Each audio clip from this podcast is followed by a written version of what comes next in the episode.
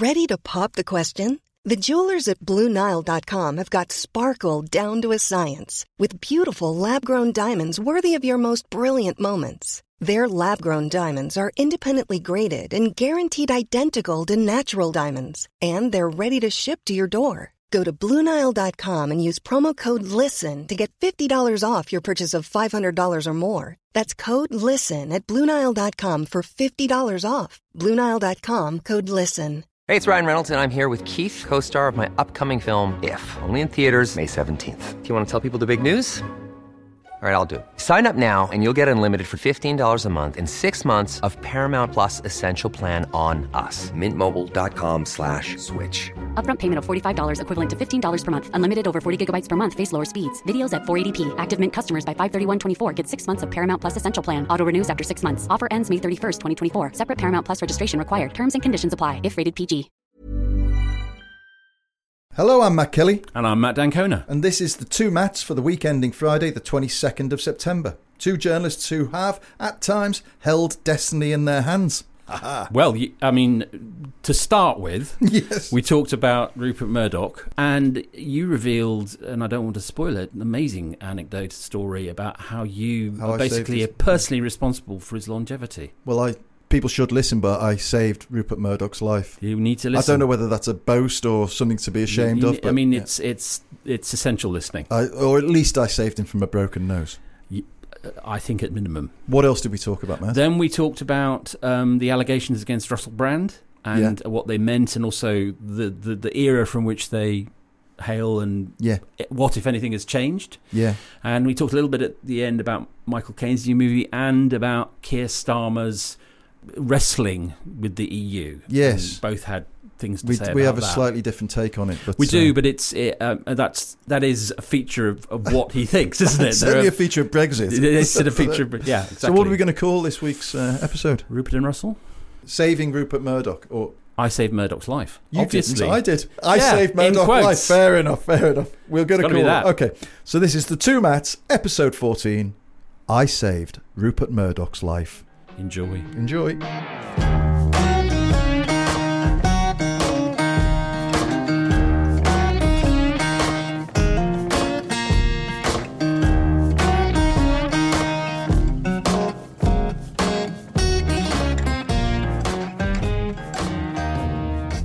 So Matt, breaking news.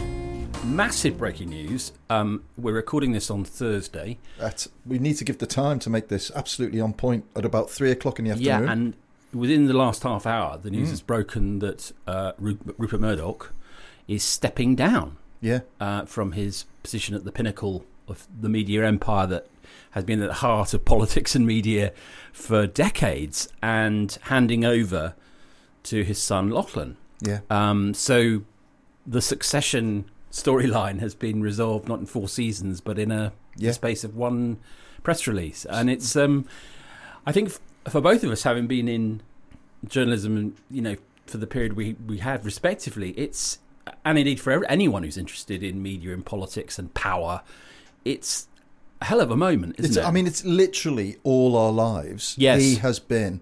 Our chosen profession is journalism, centered around newspaper journalism. yes, So, all our lives, he has literally been the dominant figure in that industry. Yeah, I mean, uh, my first job in journalism, um, I'd done a brief stint at Index on censorship as a as a researcher, but my first sort of full time job was um, at the Times from 1991 as a graduate trainee, and I'd, I have to say I had a wonderful time at the Times, five years, and I, you know, I'd go. It was still in Wapping. The whole of the Yeah. the news operation was there, and it was a massive plant. And you'd go. The journalists would file in in the morning, and then at night, uh, big trucks would come down a ramp full of copies of the Sun and the Times. Yeah. Uh, or at the weekends, the News of the World, R.I.P. and um, Well, the no, Sunday. r- r- Not R.I.P. with a R.I. stake in its heart. Yes, in, indeed, indeed. I mean, uh, R.I.P. in the sort of polite sense of Yeah. the word, uh, courteous, um, and the Sunday Times, and um, that was. I mean, it felt like, and it was, the beating heart of something. Yeah. and you know the extent to which, particularly before this was pre the web, really, you know, um, and pre long pre social media, there were only a few, what seven national news titles. So the extent to which, I mean, I did a lot of editorial writing at the Times, and and it was the case. You should that- explain what that means. uh, the the uh, uh, the editorial in the newspaper and st- still exists is the unsigned view of the newspaper, and there's usually a bunch of people who write this on the basis of what the editor of the day has decided is the right policy for the paper, and at the time, and this was a sort of bracing introduction to the world of politics, if you were writing leaders, they were called leading articles for the Times, you would be put straight through to the relevant cabinet minister yeah. on background who would be wanting to sell the policy of the day. Um, now, I don't know if that's still true anymore, but it's just a way of of giving a sense of how you know the sun was obviously much much bigger in terms of circulation, and it was massive in Tony Blair's campaign to become prime minister um, in 1997 because the sun backed him. But um, the Times was kind of at the heart of, if you like, policy making and intellectual, uh, the intellectual side of politics. And you know, Murdoch would come and and have little lunches and was unfailingly courteous. And I think we've discussed this on the podcast before.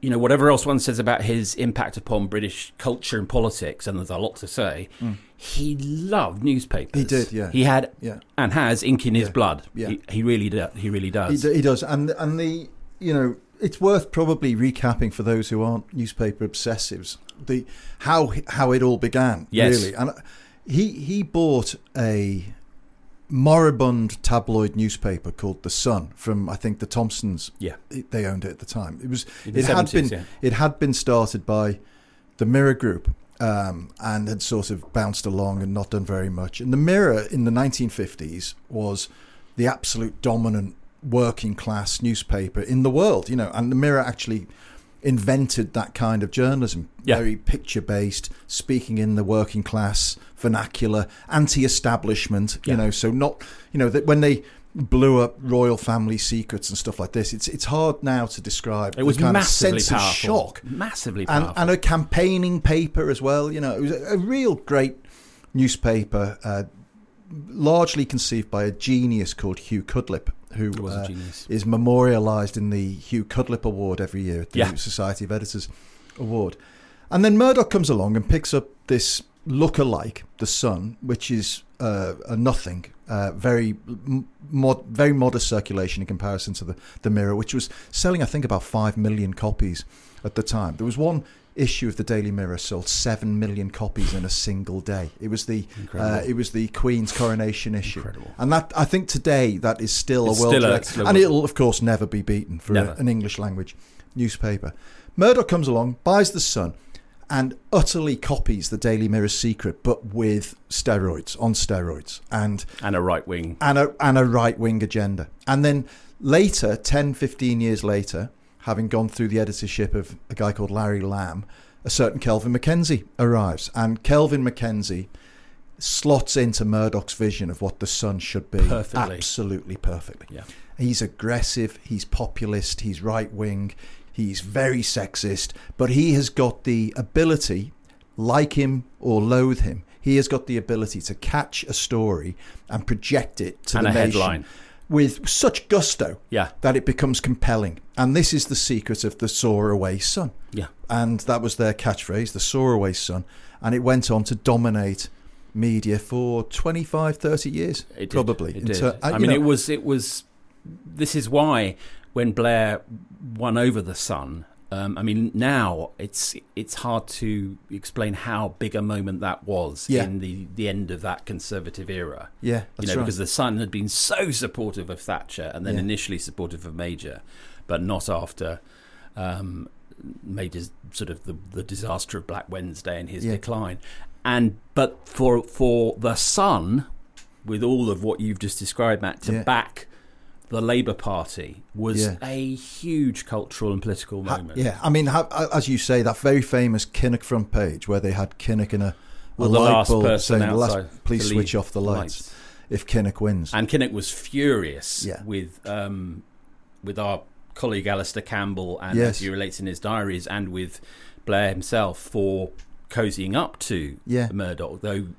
In, in terms of getting Labour back into office, they That's were right. they were dead right. So they so so again when we think about Murdoch's influence on culture, and I, I would hate listeners to think that any of this is hagiographic because it's not. But there's there's no way to get around from the fact that Murdoch has been a defining cultural influence. It's just historical. It's it's, it's For it's- two generations, It's empirical. you know. You know, there's So so Murdoch invites Blair to their big conference in Yeah, I was there, and as you were know. there. I was there, How? what, I mean, what was it like? Well, it was extraordinary because um, there are two aspects to it which are extraordinary. First of all, it was amazing to have this the whole group of um, the Murdoch bits of the empire there, and it was ju- they were just about to launch Fox News. So Like the everything was- meeting of the five families. that it was very much like in, in, in on a sunny uh, island off the coast of Australia. Um, and then to see Blair, Alastair Campbell, Anji Hunter, you know, all wearing suits, I remember, because they were very uh, rightly nervous that someone from the Mirror would be there in the trees taking photographs and they didn't want to be seen in News Corp leisure wear, which we were all hilariously wearing. So there was, I mean, just as an experience, it was amazing. And, and I remember one of the workshops, one of the Americans uh, said, wouldn't it be better if the Times, which I worked for at the time, was called the Murdoch Times? And I had to explain that this would be, uh, you know, a very, very imaginative idea, probably suboptimal, right? um, but the other thing that was striking, and it shows how, you know, th- th- there is an element of succession in all this, is that Lachlan, who was then quite young, um, was being introduced at- at one of the dinners to every single table. And it was absolutely clearly a laying on of hands. right. But as we know, the story was not linear because Lachlan went out, fell out of favour. The other son, James, came into the picture. Elizabeth, the daughter, sort of was named for a while. And this is where Jesse Armstrong got the idea for uh, Wa- Waystar Royco and, and uh, Logan Roy and Succession and so on. But actually, it's all come back to Lachlan. Yeah, it's amazing. end. It is an amazing so story. I, I, um, I've got a little Lachlan anecdote, personal story. I was doing a subbing shift on the Times. Um, in a, this must have been in about 1995, and sat next to me. Well, no, no, no, 1992 or so. That's I right. was there. Sat next to me was Lachlan Murdoch doing a subbing shift as a tr- as a, Oh, and his dad had put him in to spend a week on the Sun, a couple of days on the Yeah. Times, spend time with the commercial department, go out with the distribution guys, spend time with a news agent to again steep him in the newspaper culture. And I, I do remember, obviously, I was on a tryout for a job. Lachlan was sitting there. He had a, a huge, big, thick textbook of the works of Immanuel Kant on his on his book. When we went off for a pint from Wapping, he said, uh, "No, I'm just going to stay behind. I'm on chapter 16. I've got to, I've got to get through it by the end of the, the week." And uh, but I do remember it was the time when um, Buckingham Palace had just been open to tourists, and there was a headline that um, Lachlan had been working on, and he had spelt the word Q. It was a terrible headline he'd written, but I was looking over his shoulder, and he'd spelt the word Q, C U E, right? And Fabulous. the chief sub editor wandered over and looked over his shoulder, and I was sitting there thinking, "Oh my god, I can't wait." This for is going to be a moment. And he tapped him on the back and he said, "Great headline, son. Great headline." And walked Yeah, there's, off. there's, there's nothing like professional courage, is So there? I don't know whether Lachlan yet knows how to spell the word Q, but anyway, he's washed up okay, as it turns we may out. not find out. And I suppose, um, should we scroll forward to hacking and Yes, all that? definitely. Um, because Well, I mean, I, I on a personal basis, I would like to uh, also mention Hillsborough as well. oh, good point. Yes. which which I think was a uh, the big the first of of a number of massive catastrophic missteps by News UK, but one that never really was taken responsibility for within the Murdoch empire. And I, I've always wondered. Um, had Murdoch responded to Kelvin MacKenzie's atrocious reporting around the Hillsborough disaster, if he'd have responded to it in the same way that he did around the Millie Dowler phone hacking, how different things might have turned out. Because you might have had a, a period of a chase and Sun newspaper, you know, had that, you know, if the Sun had, had done the Hillsborough disaster and had been held accountable for it at the time, he'd have closed that down, I presumably. think, but I think to your point, it's, it's, it's all about power, isn't it? Yeah. At, at the time of Hillsborough yeah. uh, and reporting on that, the Sun couldn't give a toss. It That's felt, right. felt complete impunity. By the time Millie Dowler came round, it was um, It it, was was, a very different story because Yeah. there was it was now competing in the era of social media and and everything online and so on. Yeah. So I suppose to recap hacking, um, what happened in a nutshell was that it became clear that, uh, and I was hacked, uh, you know, myself. Um? Yeah, not to any ex- extent. I mean, it, I was editing the Spectator, and given my predecessor, predecessor, Mr. Boris Johnson, I think the ex officio, the editor of the Spectator, was um, hacked, or just on a sort of industrial level. Yeah. You know, um, there were only three calls, but I did have to go into Putney Cop Shop and give a statement. I mean, there was nothing Did you get any money from it? no, I mean, you know, there was nothing. It, it didn't amount to a, a row of beans. Um, but it was a, you know, a massive, massive consequential story, and it uh, the, the the thing that kind of I think tipped the balance was the fact that um, the News of the World was revealed to have hacked the phone of Millie Dowler, who Yeah. was a very young girl killed, and um, this then led to the Leveson inquiry, and I, I don't know if um, our producer Matt Hill has got a clip of um, Murdoch and James um, Murdoch appearing before. It's not Leveson, Uh, is it's it? not Leveson. It's, the it's one of the committees, It's select one of the committee, commi- the select committees. committee. Yeah, and it's an extraordinary moment. It's an incredible and, moment. and one that made us all gasp. I think. You- Have you got it, Matt? As for my comments, Mr. Chairman, and my statement, which I believe was around the closure uh, of the News of the World newspaper, Before you get to that, I would just like to say one sentence. This is the most humble day of my life. I mean, it's even now. It's astonishing. It's amazing. It was an amazing moment watching a person who had, we'd all seen bestride the world, having to admit that there were limits to his power. I think it was the first time that had ever happened, certainly publicly. I think it's the first time it had ever occurred to him as Yes. well. You know that it seemed to me to be a guy who was just suddenly caught in a reality moment, a Yes. massive reality check. yes. And and that's what he was i don't think i don't think he was referring to humility around the harm he'd caused No. millie dowler's family or the kind of betrayal in journalistic ethics or any of that i think he was referring to the humility he himself suddenly felt at this sudden whipping away of the carpet from underneath his feet I mean, it was like busted, wasn't it? Yeah. I'm busted, and, Yeah. and he wasn't used to that. Yeah. Um, because to use your mafia analogy, you know, he he thought he'd metaphorically with the political class bought protection from the cops, and here he was suddenly in front of MPs having to answer for stuff, and it was a very disagreeable experience for him. yeah Um, so I remember at the time, a lot of speculation about, well, now he's humbled, will the Murdoch empire change? Not so fast. Because fast forward, I suppose, to the 2020 election and uh, in America, the presidential election, and Trump, ele- Trump's election denial, and Fox News joins in this narrative. But with the problem that its own prediction electoral forecast team the night of the election had accurately uh, predicted that Biden was winning. And so suddenly they had they faced this problem, which was they're reporting accurately, but their viewers are turning over to more MAGA-ish, more Trumpite uh, channels like Newsmax, and so they then followed this extraordinary um, kind of spectacle, which became public uh, due to a, a, a law case earlier this year, when um, everyone at Fox knew that Trump's claim that the election had been stolen was nonsense, and yet the key presenters and the programs were giving airtime to Rudy Giuliani, Sidney Powell, people who are now named in many of the Trump indictments, spouting nonsense. Um, no, but the you know knowingly so, and uh, they were sued by Dominion, one of the um, electoral software companies involved in in this.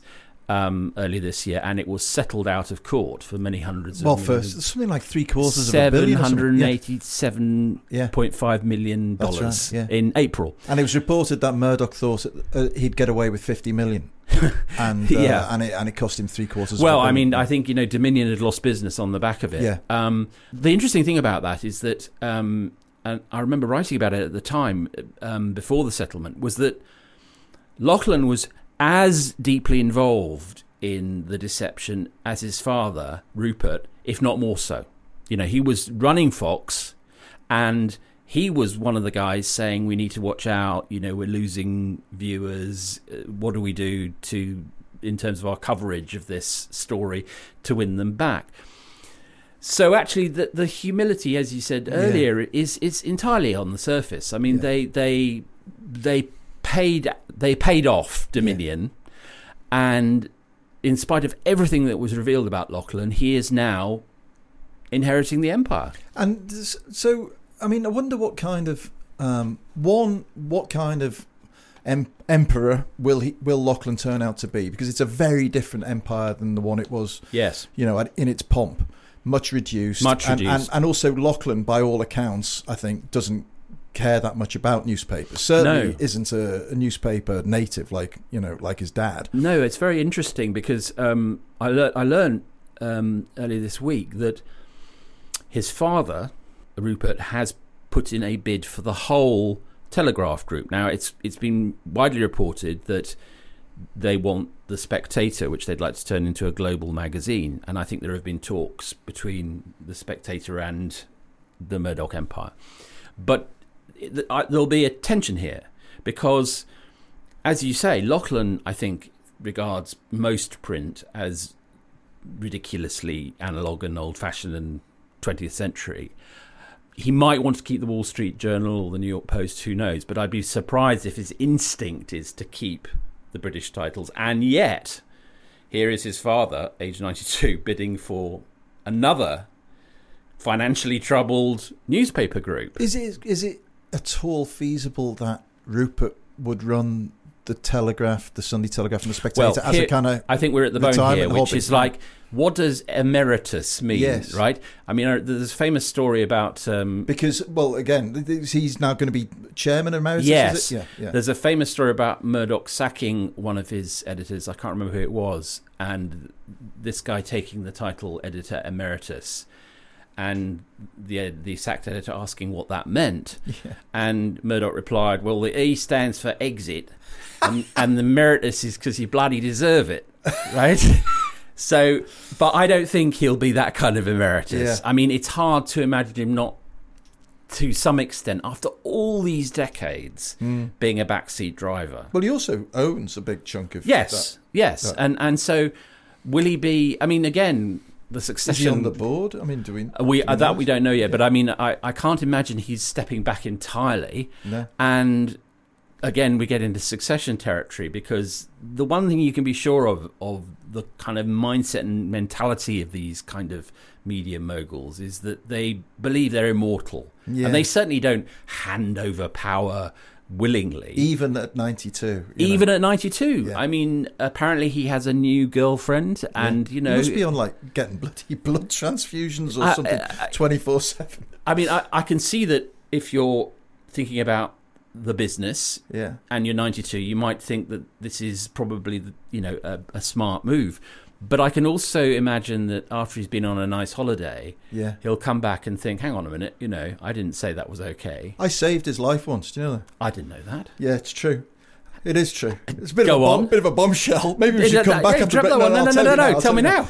It was in Abu Dhabi at the Abu Dhabi Media Forum, something, yeah. right? And I went with Richard Wallace, who was the editor of the Mirror at the time. Oh, the two of us went and we were having this great time in this marvelous. It was that same hotel where the Formula One track goes oh, yes. underneath it, right? So amazing venue, and the Murdochs are there, and Rupert the day before had given this speech where it became apparent he was he had the flu or something like that, and he just didn't look well, and he was rambling through this terrible speech right. about the sands of time will come to you know and all of this and lost his place a couple of times and was and just stopped. I'm, like all totally powerful men, just stopped, you know, and thought, no problem, I'll just find my place. Yeah. But everyone else thought, my God, he's dying. Yeah, you know, and, and was, people were starting this to is it. get their cameras out, thought he's having a heart it's attack happening. or something like this. anyway, he didn't. He got through the speech. And then the night after, there was a party at this rooftop terrace. And Richard was sat next to me and said, oh, I'm just going to go to the, to the loo. And uh, as Richard walked off to the loo, I see Murdoch walking straight past him. Richard doesn't clock him and he's walking straight towards me, and I think, well, I might as well introduce myself to this Why you know, not? titan. And as I stood up to greet Rupert Murdoch, there was a there was like a two inch step on the decking, and he tripped over and fell into my arms, and I caught him right, and I caught Murdoch. He would have definitely clattered forward onto a coffee table with major repercussions for share prices across the world. But anyway, I caught him, propped him up, and he went, "Thanks very much, Sam." And I said, "Rupert." Uh, Matt Kelly from the Daily Mirror said, "Nice to meet you," and then just trotted off past The me. ironies multiply. he, went off to be responsible for Brexit, without which we wouldn't be sitting here. no, So in a way, yeah, it's a yeah. happy thing. It's, a happy thing. Christopher thing. Nolan would would re would put that right at the end of the movie, wouldn't he? Yes, that, would be the, that would be the kind of where the- everything came clear. everything- ah, That was the that's why Brexit happened. That was the hinge of history. That's why the two Matts happened. That's why the New European is the fastest growing paper in in Europe. and, you know, and the UK is fucked as an economy. and why we are was that- living in a bin fire of a nation. It was that two inch decking. if you hadn't been there Yeah. with your Jedi reflexes, imagine, right? Imagine. He would was involuntary, Been, but- he'd now be i- i- in a coma, you know, yeah. Or, or- uh, and, and and we'd still be in the EU. yeah, yeah. Happy Yeah. thoughts, happy happy Yeah. thoughts. Damn it! I missed. I should have just. should have just done a quick sidestep. It's the hand I? of history, isn't it? It's the hand of history again. Uh, but it's Oh, well. uh, an amazing story, and I think we'll be. Uh, I, I, I'm sure we'll return to it, won't we? I'm sure we will. Well, that was a bit of a Spike Milligan about Hitler, wasn't it? My, my Adolf my Hitler, part, in his, downfall. my part in his survival. Um, thank you for that, uh, Matt. Fascinating. And uh, we'll come back after the break, We'll with, come back with, after the break with more media news. A lot can happen in three years, like a chatbot may be your new best friend. But what won't change? Needing health insurance. United Healthcare Tri Term Medical Plans, underwritten by Golden Rule Insurance Company, offer flexible, budget friendly coverage that lasts nearly three years in some states. Learn more at uh1.com. When you're ready to pop the question, the last thing you want to do is second guess the ring. At Bluenile.com, you can design a one of a kind ring with the ease and convenience of shopping online. Choose your diamond and setting. When you find the one, you'll get it delivered right to your door. Go to Bluenile.com and use promo code LISTEN to get $50 off your purchase of $500 or more. That's code LISTEN at Bluenile.com for $50 off your purchase. Bluenile.com code LISTEN. Hiring for your small business? If you're not looking for professionals on LinkedIn, you're looking in the wrong place. That's like looking for your car keys in a fish tank. LinkedIn helps you hire professionals you can't find anywhere else, even those who aren't actively searching for a new job but might be open to the perfect role. In a given month, over 70% of LinkedIn users don't even visit other leading job sites. So start looking in the right place. With LinkedIn, you can hire professionals like a professional. Post your free job on linkedin.com/people slash people today. Wow. Nice. Yeah. What you're hearing are the sounds of people everywhere putting on Bombas socks, underwear, and t-shirts made from absurdly soft materials that feel like plush clouds. Yeah, that plush. And the best part? For every item you purchase, Bombas donates another to someone facing homelessness. Bombas. Big comfort for everyone. Go to bombas.com slash ACAST and use code ACAST for 20% off your first purchase. That's bombas.com slash ACAST. Code ACAST.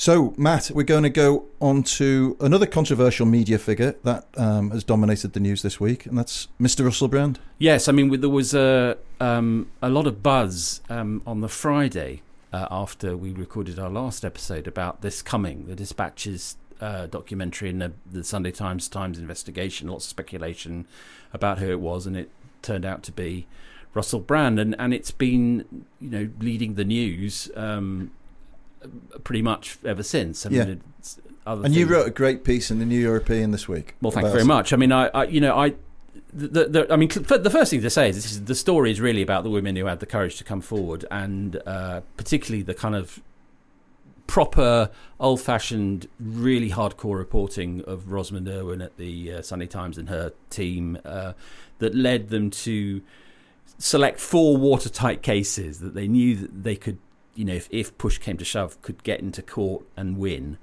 out of many, apparently, um, about Russell Brand. And it involves, as if I think everyone knows by now, you know, allegations of rape and Mm. sexual assault. He denies all these categorically, one has to say, but the, the Grim stuff, yeah. the reporters are very confident. yeah. Um, And there's been, and there, uh, it should be noted, there has been no suggestion that he's going to sue anybody for defamation. Not, not at all. Yeah, Um, which would be my first instinct at someone accused me you would have rape. thought that Yeah, you know yeah. that would be the first thing, but it but it hasn't been. So, uh, I mean, to you know, my my thoughts first of all was you know the incredible courage of the women coming forward and the brilliance of the reporting involved, and it's good. It's nice when journalism has a good day like And- that. and it's probably worth making a point, just a throwback to our discussion about Murdoch, is that in a world where there aren't people like Murdoch who, despite all his faults, does invest in journalism, those these investigations can't happen, and Not at all. They won't happen. So I mean, it had ha- it, Yeah. it took them four years. Yeah, This, yeah. Um, uh, so you know, that's what people are sort of playing with when they say, "Oh, you know, it it doesn't really matter. You can do this on the back of an envelope." No, you can't. No, you I mean, if you want investigations of this caliber, it takes a long time and a lot of money. But my my other thought about uh, this was that I was really annoyed by the suggestion that there has been for a long time, actually, that people like Russell Brand are uh, rebels and outsiders and guerrillas because, as I think has now become very widely known, um, he has been uh, for some time a, a kind of keyboard warrior, you know, and a and a and a blo- and a, a vodcaster, and he has drifted from the left to um, not quite the alt right, but a kind of conspiracy theorist mentality. And one does wonder, he's got 28 million followers or something like that across all the platforms, whether he was, um, and I wrote this in the piece, he was kind of building a digital stockade around himself for this moment which he knew would come sooner or later. Because what's interesting is that the, the the defense of him, and there have been a lot of people defending him. You know, I had a horrible list of people. You know, uh, Andrew Tate, Elon Musk, Tucker Carlson, Alex Jones. You know, when you've got friends like that who, who, who you know who needs enemies, but also a lot of his followers saying this is the Matrix, this is the Illuminati, this is what you expect. With Russell Gold was getting too close to the truth. also weirdly loads of loads of women, uh, journalists that uh, you know, Bev Turner, Allison Pearson. it's very surprising, isn't yeah, it? really, really weird. You know that that's your instinct. To I think I think what it shows is that in fact we probably need a new term other than conspiracy theory because I think Hmm. you know when we were growing up conspiracy theories was kind of tinfoil hat Roswell Yetis Loch Ness monster it was a kind of fringe activity and it was funny you know Yeah. and it- but conspiracy theories are now have now entered the mainstream so as you say you've got people who are not um, you know sitting in a basement in somewhere in Oklahoma Yeah. these are people on big media organizations who are, to some extent, I mean, in the Allison Pearson tweet, she referred to they with a capital T, Yeah. which is a classic conspiracy theory trope.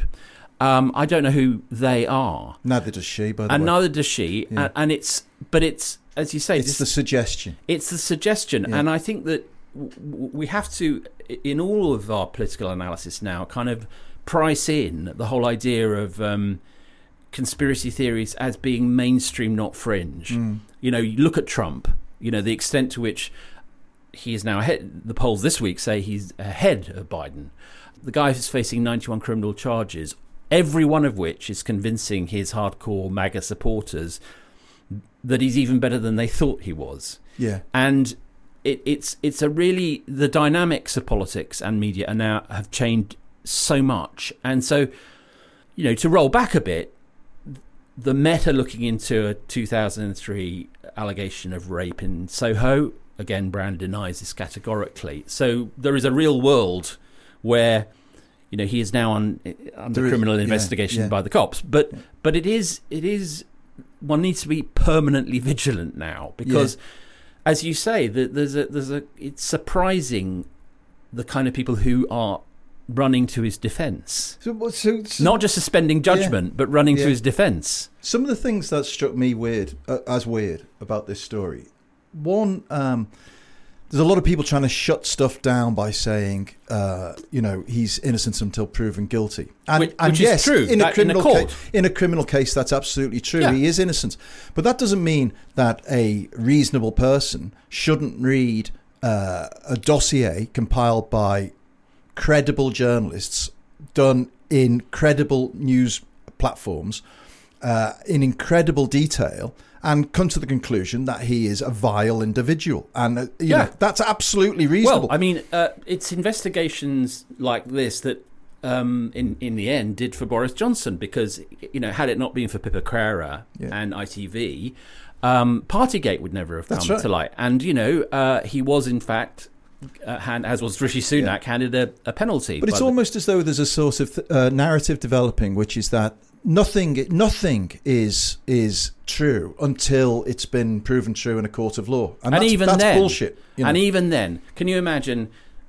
I mean, uh, again, emphasising that he denies all charges. But let's say that he is charged, and let's say that he is convicted.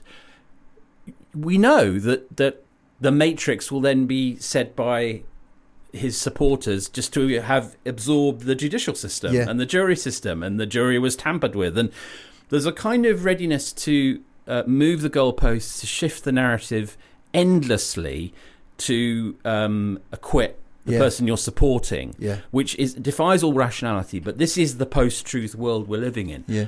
Um, and and I think um, you know Russell Brand never been a fan of his, um, but it does it has made me think a lot about how some decades are radically more different from what follows than others. So Yeah. the 90s and the noughties were not very different, but boy, the 2020s are different to the period we're talking about here, Well, the this period is of the other- lad yeah. culture. And, Well, I was going to say, I mean, we we describe it as lad culture, and you have a sort of vision of your head of like you know pastry Girls and um, you know uh, Loaded magazine and all of this business. But when you look at what lad culture actually meant, Yeah. it's some of it's horrific. well, it you was know. Danny Dyer saying sometimes a, a woman needs a good slap. It, uh, it's uh, Chris Moyles saying, uh, "I'd like to lead." What's her name? Charlotte uh, Church. Church. At the age of sixteen. yes. I'd like to lead her through the forests of her sexuality or whatever Yeah. it was. Right on Radio One. Right. Yeah. It's Chris Evans. You know, Yes. like so. You know, there's something weird about that, which which wouldn't stand up to scrutiny today. Chris Evans, aged 35 or 36. Buying Billie Piper a Ferrari the day after he met her and saying, I'm going to marry you. Her, she was aged 17 or 18. Which he did. And she did. Yeah. Now, it, you know, a- and FHM uh, uh, lauding, um, you know, or, or the Sun rather lauding, lauding uh, him as Shagger of the Year. Shagger of the Year several times. Uh, there were still naked, uh, uh, topless women in, on the page three of the Sun up until ten years ago, basically. I think. And it was all. I remember.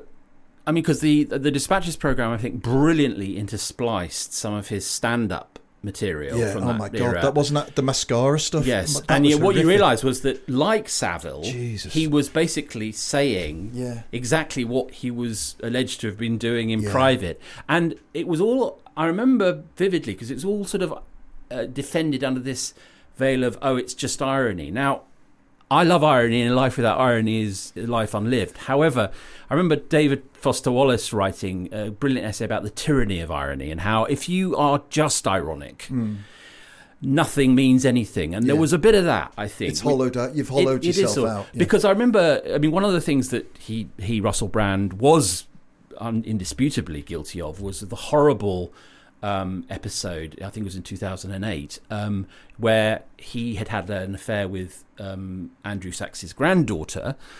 Um, Georgina Baillie. Or that's right. yeah, yeah. And um, he, Russell Brand, and Jonathan Ross, guesting with him on his Radio Yeah. 2 show, left a series of horrific Yeah. uh, uh, messages on Andrew Sachs's answer phone. And indeed, as we was reported widely this week, Georgina Baillie, who who was kind of invisible in this whole thing, um, has suffered enormous mental health yeah. issues and so on. And she, but the- so the saddest thing about it is, she blamed herself. Yes, she blamed all the way herself. through it. But I remember, by coincidence, uh, meeting Andrew Sachs about not long after the whole thing had happened. Russell Brand had- had been sacked. He'd gone off to Hollywood to make movies. Uh, the controller of Radio 2 had been sacked, but only after a while. And, you know, the conversation turned naturally to what had just happened to him. And he was immensely sad about what had happened. And Hmm. He didn't speak to his da- granddaughter for eight years for or something like a, that. a long time. And and the saddest thing was he said, I remember vividly, um, why did Russell Brand think he could get away with that? And that's that was the question. And the question, of course, was because it was a time when he was being given a huge amount of rope by his uh, media handlers, by the BBC and Channel Four, uh, you know, and and other organisations. And I think the investigations into the internal investigations of the BBC at Channel Four will not make for pretty Yeah. reading. Yeah. Because, you know, we know, for example, it's alleged that the 16 year old uh, who's using the pseudonym Alice and was on Woman's Hour uh, with an actor's voice uh, was, was allegedly taken to, he was 31 when they were having an affair, um, and was taken to his house or flat um, in a BBC car when he was, she was 16. Yeah.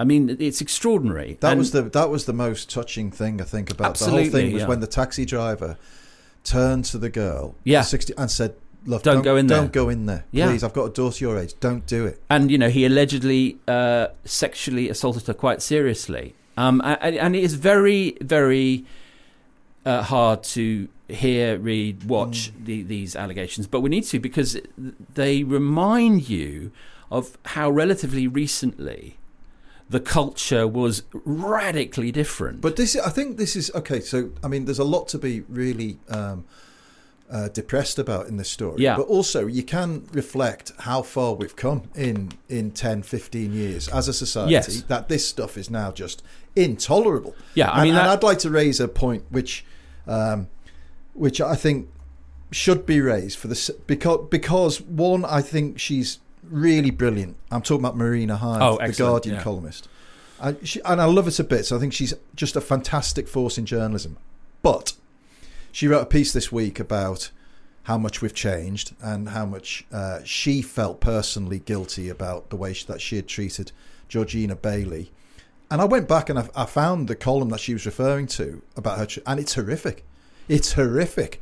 You know, I mean, not only was she unkind to Georgina Baillie, but she basically said, "Shut up and get over it," literally, uh, and and and called her all sorts of vile uh, names within that piece.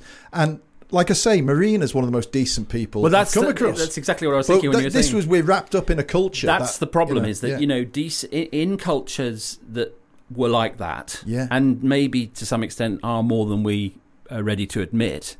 Um, still, a person as decent as Marina Hyde can write that. Yeah. And you know, fair play to her for writing a piece, putting her hands up in the air. But it do, it did illustrate. If I'm being honest, I think I would have been a bit more open about what I had written in the first place because she sort of glided around it in the piece. And a better piece would have been to say, "This is what I said at the time, and I can't believe I wrote Yeah, it." no, it's. I mean, it, it it is extraordinary, and it just illustrates the difference between you know uh, not a very long period of time. Actually, Well, look, and also, you know, none of us should be sanctimonious about this because if you've been around in journalism as long as we both have, you've come across stories where you've made judgments that you look back on now, 10 years, 20 years later, and, you think, Jesus Christ, what Yeah. were we thinking of? No, absolutely. I mean, know? uh, without without question, and uh, you know, it, it it's doing a kind of self audit forced by Yeah. that sort of investigation is a very healthy practice. I think it is. And I think we should all think twice before throwing too many stones because if all it becomes is mudslinging, as as it became between Hadley Freeman and Owen Jones, where Yes, there was no. a competition about then- who had sucked up to Russell Brand most, or you know, just What matters it, then it's just polarized nonsense. The truth is that the only thing that matters really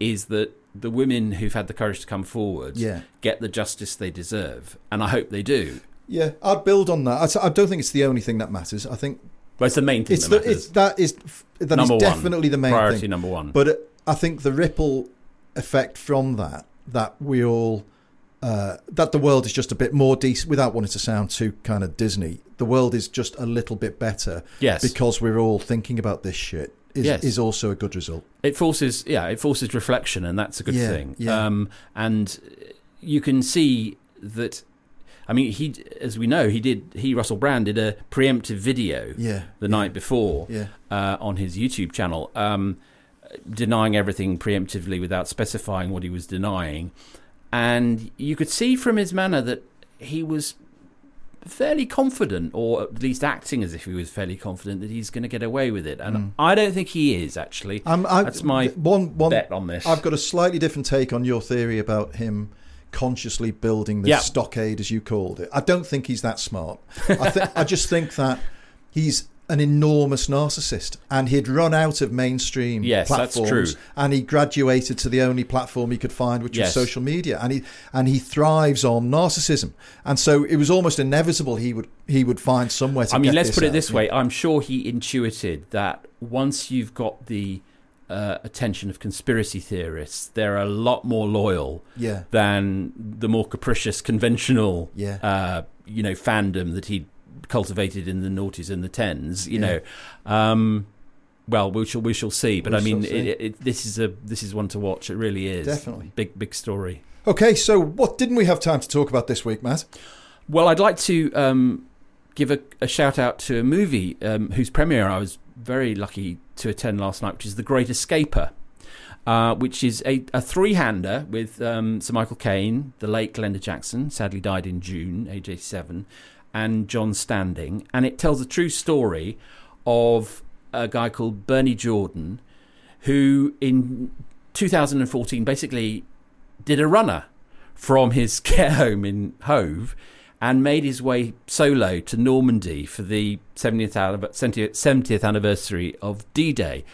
And it's a, just a terrific Fantastic. movie. And it's kind of um, deeply emotional without being in the slightest bit sentimental. which is a Fantastic. terrific movie. Have you ever seen The Straight Story by Yes. uh, b- b- directed by David Lynch about an old guy who gets on his lawnmower to go and see his terrific, brother? terrific movie. No, uh, it's, I think it's out on October the sixth, and I can't recommend it highly fantastic, enough. fantastic. I'd like to mention um, I live in Highbury in Arsenal, and I found myself bizarrely starstruck because. And I'm not. I'm not. I'm. I'm pretty good around famous people, and in, I work on the basis that they've got to be somewhere, right? And it just happens. Yes, they're can't there, be- they don't live in the ether, They're all they? there. Yeah. So anyway, but I was sort of passing where Burberry were having their fashion show on Highbury Fields, and there was this congregation of kids all screaming and the paparazzi and lights going off. And so curiosity overtook me, and I came by and I stood and watched lots of Koreans and Japanese fashion influencers, I assume, and K-pop stars and all of this. But then Kano arrived, Oh my lordy! otherwise known as Sully from Top Boy. Yes. looking absolutely resplendent in a sort of camouflage tracksuit. And Kano did his thing on the sort of walkway in, and I just found myself in. You know, I had no idea how much I thought of him, uh, but a brilliant star. At Uh, your recommendation, yeah. I've started watching it. Have and- you? Yeah. And spot on. It's great, It's tremendous. People are going to think this is sponsored by Netflix, but it's not. But it is. It, Top Boy. We're very happy to be sponsored by Netflix. if you're out there, Netflix, we are. Or- you know, or Burberry. or Burberry, or anyone really. Um, but should we also quickly talk about Keir Starmer?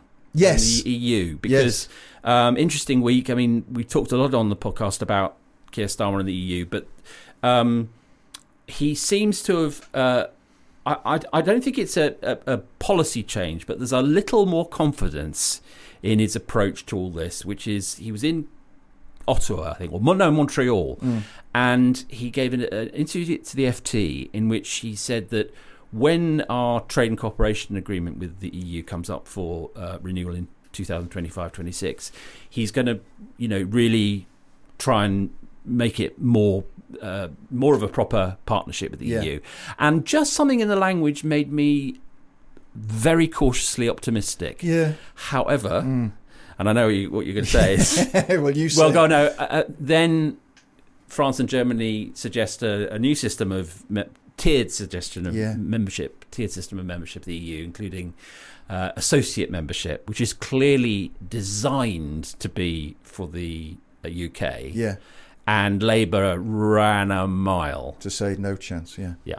And so the thing that that pisses me off about Keir Starmer's approach to all of this is I honestly don't know what he believes, and I'm honestly beginning. I don't want to sound like I hate every politician. I don't, and I certainly don't hate Keir Starmer, but. I do think he has got a, a transparency issue where I don't think he is prepared to tell people what they don't want to hear. And I think he also has a track record for pledging things and making announcements and then dropping them when it becomes inconvenient. You know, the two child cap on benefits, he pledged that he would drop that and then he's reversed that. Uh, tuition fees, he's backed out on that. Uh, 28 billion pounds a year on climate change. backed out on that. Uh, taxing the top five percent more, backed out on that. Um, so and, and nationalisation as well, or what they called common ownership, kind of bit of loyally language he introduced around that. And when it comes to Brexit, I think this thing he said to the FT about wanting to renegotiate the deal. Well, you know, he's got to get. It takes two to tango, and I'm not sure there's any appetite at the European Union for a serious material renegotiation. They see this point as a refi- about finessing stuff, not as let's rip it up and start again.